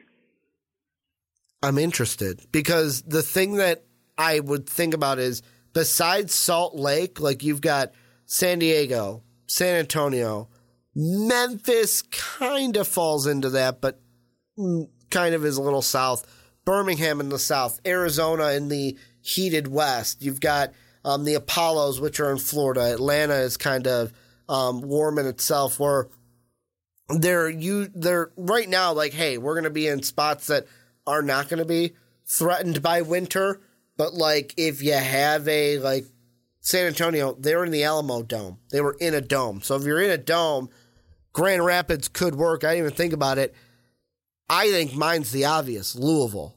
Louisville, Kentucky, in an alliance team would fit great. Like Kentucky is just one of those where they've got the Cardinal, they've got um, the Wildcats, and they love their college football. Don't really have that pro team. Give them an alliance team. But this is where you guys come in.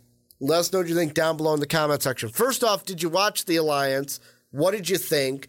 What things did you like? What didn't you like? And how long do you think it is going to last? Let us know what you think down below in the comment section. But Mark, let's end the podcast kind of looking at the biggest news of the day, but we had free agency that we had to get to. We had to talk about the AAF kind of in the middle to break it up. But Kareem Hunt signed by a team, and that team is the Cleveland Browns. Kareem Hunt, running back, Cleveland Browns. Kind of let that soak in a little bit. And the question I'm going to ask you, actually, before I ask you, I'm going to throw this out to you guys. Make sure to follow us on Twitter. Most Valuable Podcast is at Most Valuable Pod. I'm at Ricky Widmer. Mark is at The with two E's. Mark Weber. Let me throw this out to you, Mark, this question. Now that Kareem Hunt is on the Browns, does this make Cleveland a more of a contender in let's just say the AFC North? Does it make them a contender in their division? I mean, I would say, of course it does, because they already were not really far from being a contender. True. Um, I mean, you know, they were seven, eight, and one. Pittsburgh was nine, six, and one. Uh, that that's the tie right there. And then Baltimore was ten and six. So, and the thing for Baltimore you got to remember is they had a quarterback change Mm-hmm. mid-year, and that change was to a uh, more of a mobile quarterback. Which mobile quarterbacks do really well at first, till defenses catch up. So it's going to be a very different looking Baltimore team. Pittsburgh's going to be very different looking because they're going to lose Le'Veon Bell. They might, although I don't really think so, but they might also lose Antonio Bell. I'm sorry, Antonio Brown. Um, and Cleveland also changed their coach in the middle of the year. So you give, you know, you give them a chance to win uh, some of those games that maybe they didn't lose or they didn't win. Maybe instead of tying with the Steelers in Week One, maybe they could have done something else. Anyways, yes, the answer is yes. I mean, Kareem Hunt uh, is a very good, talented player. Um, the question of should he be re-signed in the league? Um, does the league actually care about domestic violence at all when they're willing to allow someone to re-sign someone currently suspended for the video of him, you know, committing domestic violence. Um, these are very real questions that are very valid questions that a lot of people have a lot of different opinions on. Um, with that being said, I, I think it's interesting that uh, the NFL is okay with Kareem Hunt uh, being signed to to any teams. But anyways, just talent wise, you know, missing let's say he misses four games, hmm still those remaining twelve games that he's there, he makes the Browns better. He adds something. They already have a lot of good weapons. Uh, they've already got Nick Chubb as one of their running backs, who I, I think is a great running back. Almost a 1,000 yard rusher last year. Uh, this will be a great addition for the team, just talent wise. And the thing that I think about is first off what you said of there is probably going to be some type of suspension um, or some type of discipline to be handed down from the league. And the first thing people want to say is how can Kareem Hunt be signed and Ray Rice was not? Folks, this is a prime example of if you're still worthy in the NFL, like basically you're still young enough, you're gonna get a team. Like Ray Rice was getting old. Like I couldn't I couldn't disagree with what you're saying anymore. Well, uh, but I'll let you finish. the well the thing I'm going with and I'm not agreeing with it is Kareem Hunt still has value as a player more so than what Ray Rice did. So of course I- a team like Cleveland is going to sign him. Now do I agree with the sign like do I agree with what he did and basically on that side of it? No.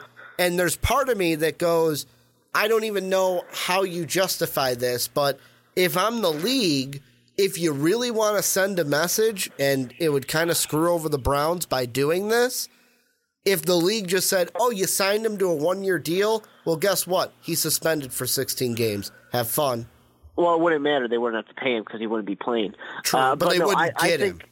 I don't think this has anything, which puts them in the exact same situation, so they're not going to screw at all. Mm-hmm. Uh, but I, I think this has nothing to do with value. Ray Rice still had value to the organization he was a part of. Adrian Peterson still had value to the organization he was a part of. And Adrian Peterson's back, so he proved that he still has value. Uh, and, you know, we don't need to have a conversation about Colin Kaepernick because that Mm-hmm. goes in many different directions, especially for those listening to the podcast who have very strong opinions on him. The bottom line is Colin Kaepernick has value too. Exactly. He's got he does have value to certain teams that would take him. What it does tell you is this is desensitization. We've seen Ray Rice drag a woman across the floor. We saw pictures of Adrian Peterson and what he did to his son. Mm-hmm. We now have picture or a video of what Kareem Hunt did to a woman. But you know what? It didn't look as bad as dragging a woman across the floor by her hair. It didn't look as bad as what you did to a child. And unfortunately, that is the way that people are are viewing it. Well, and That's the way that people look at it. They say, "I've already seen it, so I'm okay with it." and the one I mean, it, it's essentially a different form of gaslighting in the way that you are just lowering the collective NFL's defenses. And- I mean, remember the huge outpour of people who hated Michael Vick Mhm. for what he did to animals, to dogs. Uh, and you know what? We kind of forgot about it. Ray Rice, you kind of forget about it. You just kind of forget, and that bar gets lower and lower each time because you've Mhm. already seen something bad. So now you're not that upset about it, well, and I okay. There's a part of which me is not right for anybody that's out there saying I'm condoning it. No, it, I'm I'm saying that as an issue. Yeah, and what you're saying is basically Ray Rice was the first. It's always the first one is kind of like the. I don't want to use the word martyr, but kind of like they get the, they're made the example of like we need to punish them. You're the first. We're gonna come down you, on you hard, hopefully, so it never happens again. Um, and then everything else after that is kind of we get desensitized to it towards never as hard as that first punishment that gets laid out. I do kind of agree with you in some sense, but I also I do believe that it goes down to what can you bring to the franchise and the running back is a weird position. Like it's an interesting position where once you hit 30, people start going, hmm, okay, there's a cliff you're going to hit. Ray Rice, I mean, it was really the Ravens had a decision of, yes, you're good, but are you, is your talent worth the public hit that we would take? No. The Vikings, Adrian Peterson, you are good, but is your ability worth the hit that we would take? Like, look at Adrian Peterson. You bring him up. Who did he get signed with? The team that doesn't, to me, doesn't give a crap. Like the Redskins, they are a team that basically for an entire year, we were like, hey, dude, your logo's racist. And Dan Snyder went, nah, whatever. Um, so, I mean, there's that to it. And you can even say that in this situation. Who is signing Kareem Hunt? GM John Dorsey. And he's a guy who, won. he was with the Chiefs when Kareem Hunt was drafted by them and picked up. So, A, he has that connection of like, ooh, I kind of scouted him, or not scouted, but his scouts did. I was the one that kind of drafted him. So, I kind of feel like that connection. I know he's a good player because I liked him when I was with Kansas City. But then also, you look at Dorsey, he is also a guy where look at the moves he has made. Josh Gordon, when many people were like, why is Josh Gordon still in the league? He has a problem. He needs help. Dorsey was like, hey, we're going to be there for Josh. Baker Mayfield. Baker Mayfield was a guy where you either loved him or you hated him. And I think that's like you have mentioned on the podcast, Mark, that's becoming even more so, where you either love Baker Mayfield or you hate him. He had a ton of questions. The planting the flag, the flipping the other players off on a game, the running from the cops um, when he was drunk. Dorsey still went ahead and drafted him because he was like, hey, this guy's our quarterback. This guy can help our team. This is just another example of Dorsey saying, hey, I know what Kareem did was wrong. I know it's rough, but I have taken risks on guys before.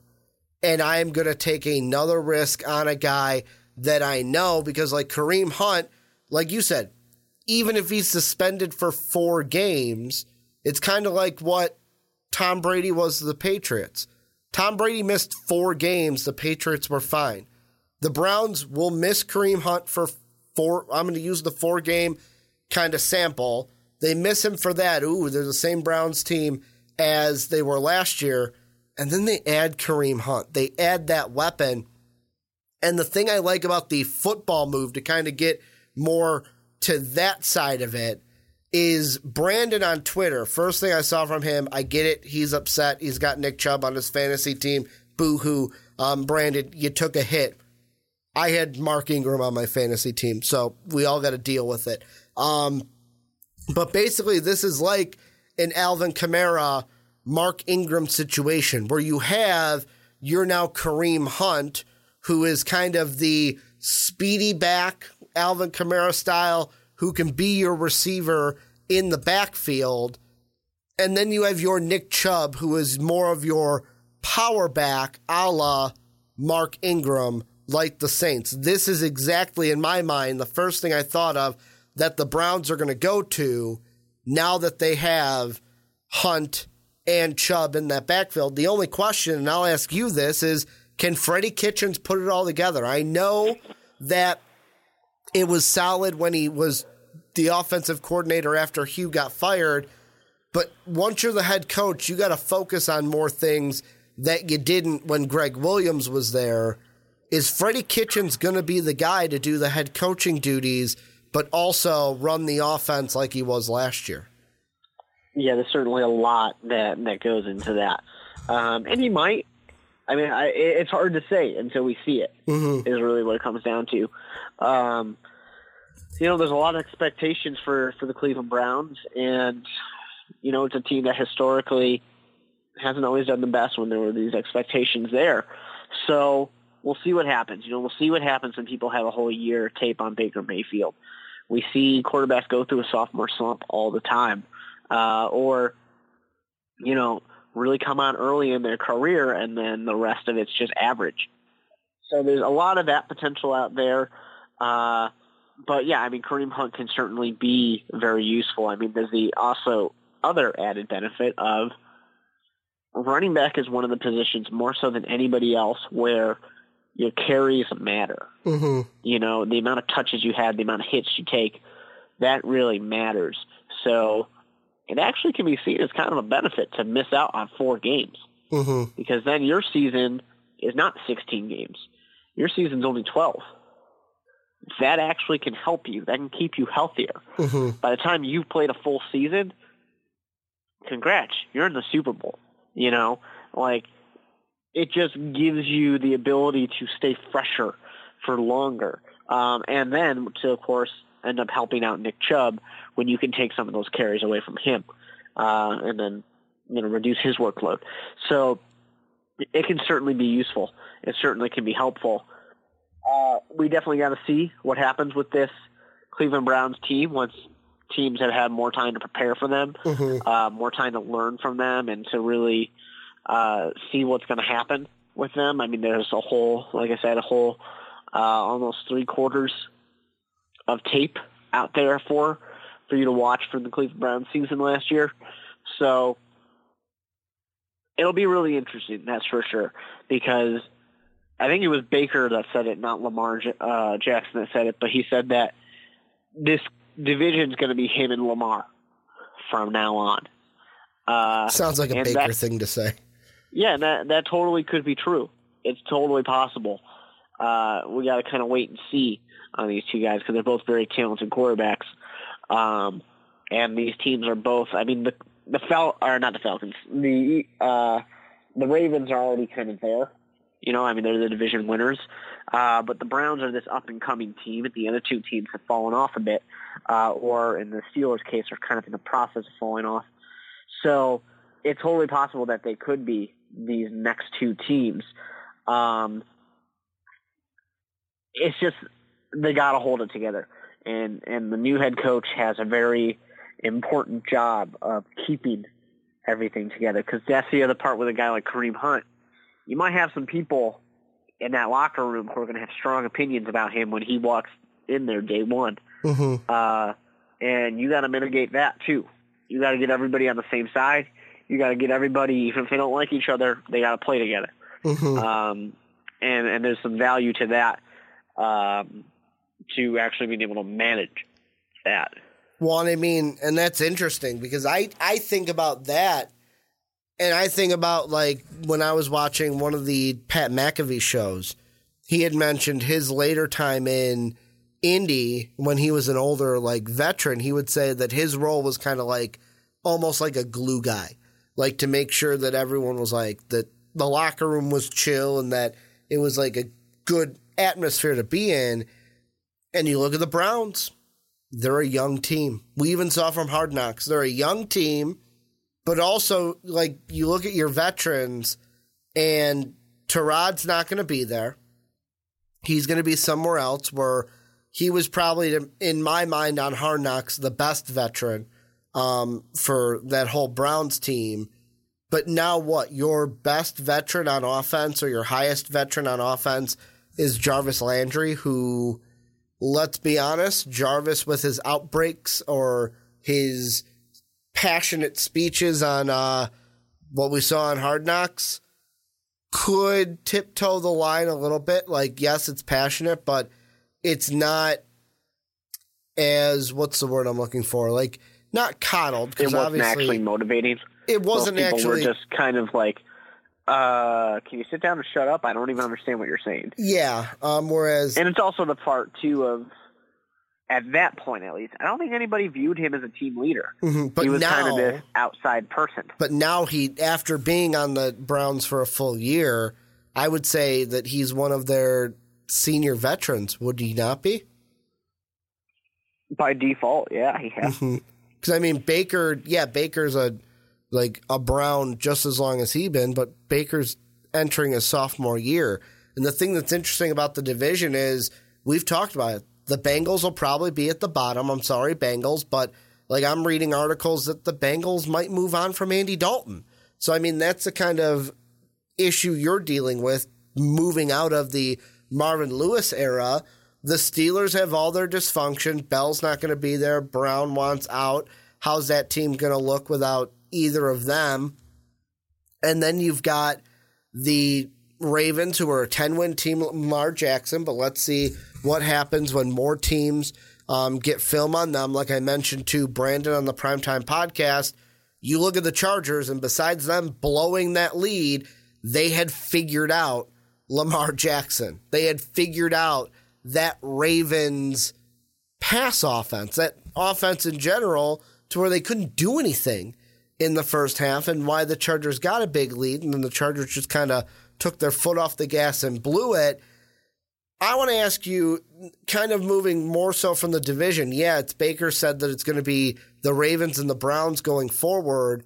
Does Kareem Hunt make the Browns a playoff contender and a serious playoff contender? Like I'm saying, win some playoff games and could make some noise in the AFC playoffs.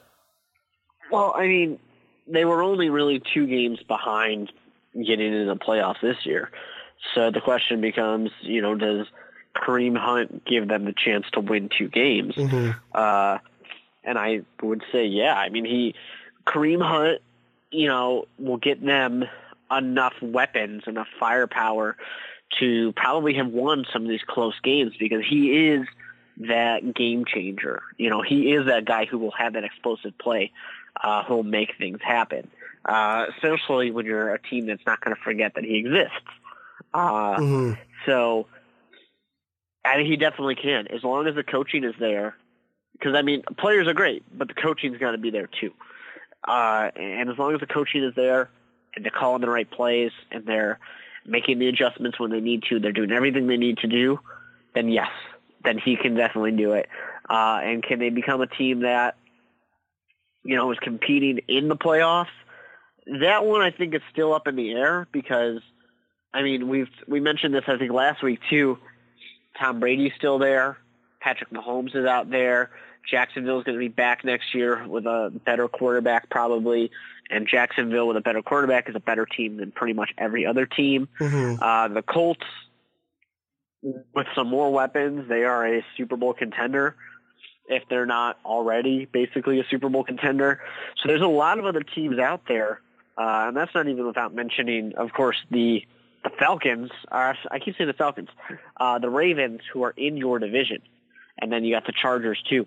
So there's a lot of teams out there that were already there and are already kind of in a better spot than you are. So can they win some games? Sure, they can in the playoffs, mm-hmm. but it becomes a little tougher because they're not a whole step ahead of any of these other playoff teams yet. And I don't think that Kareem Hunt really puts them a step ahead of anybody.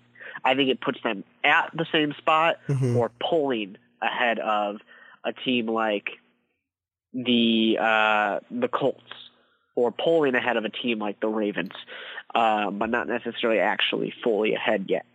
Based off of last year, I can tell you what the Browns' record this year is going to be. Um, and the reason why I'm going to do this and I'm going to go through it is you look at last year, all of the all of their wins, Jets, Ravens, Falcons, Bengals, Panthers, Broncos, Bengals, all but one, not a playoff team. Um, you look at their losses, New Orleans, Oakland, which let's be honest, Oakland should have been a win. They kind of got screwed in overtime. Um, the Chargers, Tampa Bay, overtime game. Tampa Bay played a really good one. Could have been flipped to a win. There's reasons why I'm saying that too. Um, Steelers, Chiefs, Texans, Ravens. All but the two, I mean, the Steelers too, but all but like the Steelers, Bucs, and Raiders, non playoff teams. All the others were playoff teams and they lost to them. Looking at their 2019 opponents, if I kind of use the same model for last year, sweep the Bengals, split against the Ravens, I'll give you a split against the Steelers because of that tie. Now you get Kareem Hunt. Okay, that can flip to a win. So right now you're looking at two, three, four wins just from the division. Then you play the AFC East. You get three wins there. So now you're at seven. Patriots are your only loss. Um, so you're seven and three um, right now. then you look at the NFC division they're playing, the NFC West. Loss against the Rams, loss against the Seahawks. 49ers will be interesting. Um, with Jimmy Garoppolo coming back, that could be an interesting one. Win against the Cardinals. So I'll give you one win for sure. I might add a win against the 49ers. Let me think about it. So you're at eight right now. Then your two additional games that you have to play are the Broncos, which chalk that up as a win because they were not a playoff team last year. Um, you're at nine now.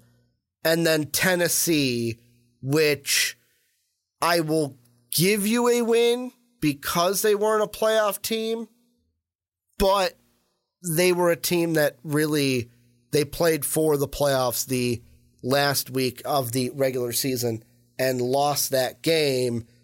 You're at 10. You're at 10 right there based off of that. So this could be a Browns team that makes the playoffs at 10 and 6. At worst, if let's say like I flip that Texan game to a loss, this is a team that expect them to be 9 and 7, 10 and 6 with Kareem Hunt. And that's just going off of last year. Kareem Hunt being added, do they start beating playoff teams now? That is the most important thing that the Browns have to do this year. They have to beat playoff teams. They have to maybe beat a Seahawk team. They maybe have to steal one against a 49er team, against a Titan team. They need to beat these teams that were playoff teams last year. They need to maybe steal a game against the Rams because I also didn't go through home and away. The Rams will be in Cleveland, so that'll be interesting. The Seahawks, they're playing that one in Cleveland, not Seattle. How's that going to play into it? I mean, New England, they're going to lose that one, but they're playing that one in New England. You got to step up. You want to be a playoff team, basically, is what I'm saying. You got to beat those playoff teams. That's the bottom line of it. Do you have any final thoughts, Mark, about Kareem Hunt signing or about the Browns in general? Not necessarily. I mean, you know, this was a seven, eight, and one team. Mm-hmm. Uh, most people are saying they probably should have beat the Steelers in that tie game, unless you're a Steelers fan, uh, which would have made them an eight and eight team.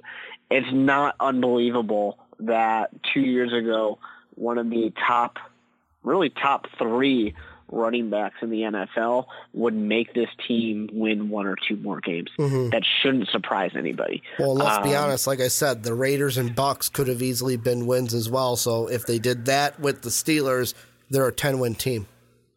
Yeah. So you know, it shouldn't surprise anybody that they will. Things change any given Sunday, all that good stuff. And the thing that we're ignoring in in this is that we still have free agency, of course, because mm-hmm. we haven't gotten there. We still have the draft. So other these teams that are bad, you know, are obviously going to be better and all that type of stuff. But yeah, I mean, it shouldn't surprise anybody that the Cleveland Browns suddenly can look like a playoff team uh, with the addition of a very talented player. Well, this is where you guys come in. Let us know what you think down below in that comment section. We unpacked a lot in this one. First off, you've got the, it's going to come up, the Kareem Hunt signing. What do you think of it in the first place? Then what do you think about it from a football standpoint? How much does it help the Browns? Is it to, like what Mark and I said, if he's suspended four games, how is that to affect the Browns, if anything? Because also, in that case, it just depends on which opponents you're seeing in those four games. If they see non playoff opponents in those games, games that they can win, then that suspension probably won't hurt them. But let us know what you guys think. Um, also, make sure to hit us up on patreon.com backslash most valuable podcast. We're going to have Shane on. Um, Pat also wants to come on. We'll probably have both of them on later this month after the mock draft. I know Pat wants to talk about Da Bersh. Um, so Mark will really enjoy that one. I know Shane wants to come back on and talk about his Colts. Also, make sure to follow us on Twitter at Most Valuable Pod, at Ricky Widmer, at the Mark Weber with two E's, and rate and review the onside kick on iTunes and Apple Podcasts. Want to thank you guys for watching me this week on YouTube um, as I kind of put the hand out of the frame. Um, and thank you guys for listening on podcast services around the world. But as always, have a good day, everybody. Thank you for listening to this MVP podcast. Follow us on Twitter at Most Valuable Pod for more great podcasts.